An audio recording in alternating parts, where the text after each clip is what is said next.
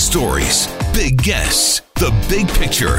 Afternoons with Rob Breckenridge. Weekdays 1230 to 3, 770 CHQR. So here we were 24 hours ago, sitting around waiting for that speech from the throne to get underway. When it finally did, it ended up being a long speech and seemed very ambitious in scope, although much of what was in that throne speech has been promised by the Liberals in the past. Uh, things like national pharmacare, national child care. Uh, the government did make a commitment to extend the emergency wage subsidy into next year, in fact, all the way to next summer, which is uh, at least something new and something significant. Uh, but mind you, why did we need to prorogue Parliament? Why was there a need for this speech from the throne? Extending the emergency wage subsidy could be done. In fact, it had already been done. But nonetheless, that was the speech from the throne. We were then told the prime minister had something important to say to the nation uh, at 6:30 Ottawa time, 4:30 here in Alberta. So, out of curiosity, I probably, like a lot of you, tuned into that. Well, what is he going to say now? What what is it that he has to announce? And it turned out to be nothing nothing at all. A reiteration of the challenges we face from COVID 19 and recapping what was laid out in the speech from the throne. That was it. It's pretty rare for a prime minister uh, to ask for that kind of, of broadcast platform. And they certainly sold the networks, including this one, uh, on the idea that this was not going to be political, that in fact he had something important to say, which turned out not to be the case. So, what do we make of all of this? right? What was the point of that national address? What was the point of prorogation? I think our next guest is wondering the same thing. Matt Gurney, columnist, editor with the National Post, has a great piece today in the Post, nationalpost.com. Matt, thanks for joining us here. Welcome to the program. Nice to be here, and I would like your audience to know I have deliberately not oversold what I'm going to say over the next few minutes. That's There's been enough of that there certainly has. Uh, you know, honestly, I I shouldn't have been surprised. I kind of thought that maybe they had something up their sleeve that he was going to throw some kind of a curveball. He had something to announce, and he didn't. What, what did you make of it? Well, let me be brutally brutally honest with you here and with your listeners. Um, the prime minister's speech was 6:30 in the evening Eastern time. The deadline for my column was 7:30 Eastern Time. So I had an hour after he was scheduled to start talking to write my whole column. So let me tell you a little thing columnists do sometimes in that situation. We cheat. We write some paragraphs in advance uh, that covers off a possible couple of options. So I had a couple of paragraphs written up assuming there was really big news about like new national lockdown measures. I had a couple of paragraphs written up assuming it was something political about an agreement with the NDP. And I had two paragraphs written up that was kind of just to give me something to work with in case the speech ended up being a total nothing burger and that there was absolutely nothing there. And then when I'm racing my deadline, I could take what I'd written in advance, I plug it in, and I build the rest of the column around it. And obviously, you you change what you've pre-written, right? Like you, you plug in the necessary details, but it gives you a bit of a head start when you're racing a deadline.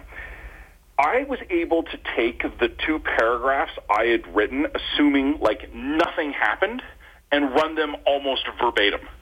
I barely had to change anything. So I had written that two hours before he spoke, and I was speculating, well, okay, that ended up being a whole lot of nothing. I wonder why he did that. And I could run that verbatim because it was a complete disappointment. So you said that you weren't particularly surprised. I'd written it in advance. Well, and so what then do we make of it? What is the end game here? I mean, you know, the, the cynics say that the prorogation was all about scuttling the committees and their investigation of the We Charity scandal, and maybe they're on to something. Otherwise, I'm struggling to make sense of what the point of the speech was, what the point of prorogation was. What are they up to here? I think those are two separate questions, and let's actually take them in that order. What was prorogation about? I think it's obvious now that it was about getting out of the WE mess any, maybe at the time, to give them maximum credit, maybe at the time they were thinking that the pandemic was behind us, things were going to settle down in the United States, the world as a whole would kind of get a bit more back to normal, and they could roll out their transformative agenda. And maybe sometime over the last five weeks, they looked around at the pandemic, at the U.S., at the situation all over the world, at China, and said, you know what? Things aren't going the way we want, so we'd better come back And what are we going to do as the throne speech? Well, we'll roll out some warmed over version of the one we used last time, because that's all this is. It was all the same usual liberal talking points. What were they doing with the prime minister's speech last night, though, I think is a different topic. One of the things that comes up to me is the fact and I don't even mean to suggest this is a matter of personal vanity. I suggest this is a matter of politics that the prime minister does not want the premiers in the four most affected provinces, including yours in Alberta, and your own provincial public health officials, to be leading the response on this. He doesn't want right now the federal government's response, at least for the news cycle of this week, to be the embattled governor general who's being investigated for having a toxic workplace environment. So the prime minister found a way uh, to go out there, give a speech, and make sure that it's his face that is leading the coverage, not the governor general's. I know that is really, really cynical. But there is absolutely nothing the Prime Minister said yesterday that could not have been announced at any time by him simply going, hey, I'm giving a press conference outside Rideau Cottage in an hour, and I hope you guys can tune in. Calling for the national address, leaving us an expectation for a day, to then give us what we got, which was a whole lot of nothing that couldn't have been put into a press release, there's one word for that grandstanding. Yeah. Yeah, I, I think that that's that's a good word for it. In terms of, of what we got in the throne speech, and certainly as I think you alluded to, there there have been you know rumblings in recent weeks that the Liberals were really planning on on getting ambitious, that they were going to roll up maybe something akin to a more permanent version of CERB, a, universal basic income, uh, that there was this whole big transformative agenda we didn't get that yesterday. I mean, there's there's stuff in that throne speech that would certainly come with a big price tag if indeed they were to follow through on all of it. But a lot of it, is, as you mentioned, has been talked about before. So, do you think that that that talk of a, a different kind of agenda was just that, or have they backed off maybe on what they were thinking of doing? What's your sense? I think you know. I think there's a mixture of both in that. I do think it's in the liberals' strategic interest to always be playing the trust us guys. We're we're progressive in our truest hearts, but we're the responsible party of fiscal management, right? So the more they're seen to have big dreams but modest efforts, it actually in a weird way suits how they like to to to be seen by the public, right? We do more if we could, but this is the best we can do right now. I think there's definite deliberate political uh, uh message control in that, and I think the liberals were definitely doing some of that. But again, I honestly think that uh, the prime minister and, and some of his advisors around him uh, in August were thinking, you know what, the pandemic's behind us, things have settled down, the numbers look good, we're moving into a period of recovery as opposed to crisis. And not only is that good potentially for the country, it was certainly good for the prime minister, who was getting his uh, his butt kicked in the polls because of the WE scandal.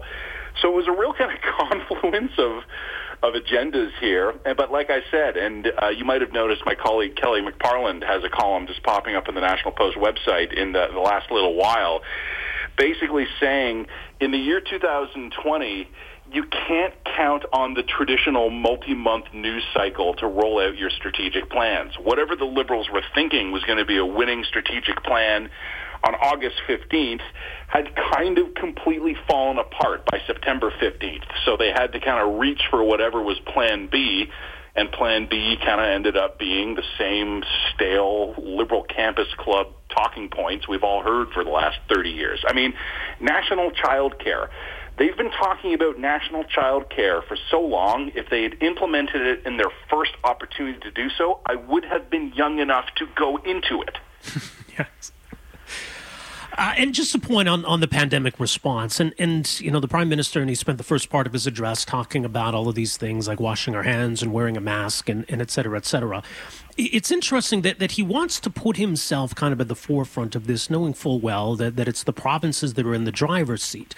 The throne speech talked about additional support for testing, which I know your premier has been really banging the drum about this week, and there is frustration in the parts of the country that Ottawa's been slow in, in approving new forms of testing, and maybe there's a need for more support he kind of opens himself up for that criticism, doesn't he, by acknowledging that Ottawa has a role to play and talking about a testing response team in the throne speech maybe leaving people wondering, well, you know, we've got six or seven months uh, already of this, and, and where is that now? Do you mind? Do you mind if I answer the question in a kind of a sideways way? Um, so there was another story that came out this week, and it, it has nothing whatsoever to do with what you're talking about there. But give me a minute, and you'll see why this makes sense. Ottawa has announced yet again it is trying to replace the 9mm pistols used by the Canadian Armed Forces. Our current inventory of sidearms literally dates back to the Second World War. And this is like our second our second or third attempt to actually do this. This has been an urgently identified need for like 20 years, and it's not going to cost a lot of money. It's going to cost like 25 million bucks.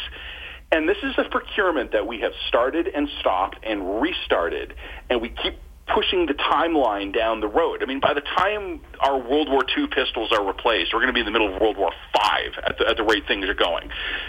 And I bring this up because what we are seeing is a government that can't replace pistols for the Army thinking that it knows best how to insert itself into provincial jurisdiction and transform entire multi-billion dollar sectors.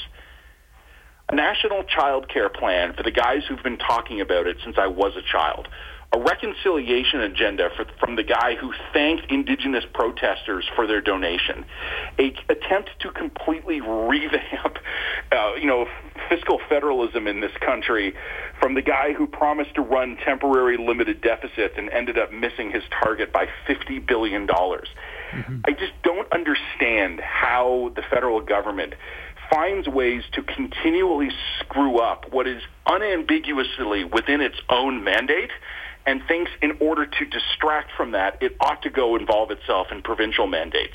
I, you know what? I don't get it, but it's fun to watch. I suppose so. Uh, much more is mentioned, nationalpost.com. Matt, appreciate it as always. Thanks for joining us here. Anytime. Take care. Take care. Matt Gurney, columnist, editor of the National Post, nationalpost.com. You can find his piece today on Trudeau's bizarre address last night. And yeah, much more uh, on the throne speech and, and where this all goes from here. And we'll certainly continue that conversation here today in terms of where this all goes from here. What do we make of the last 24 hours? Does it give us any kind of clear sense as, as to what's going on in Ottawa or what the government's agenda actually is going forward here? I, am really not sure what to make of it.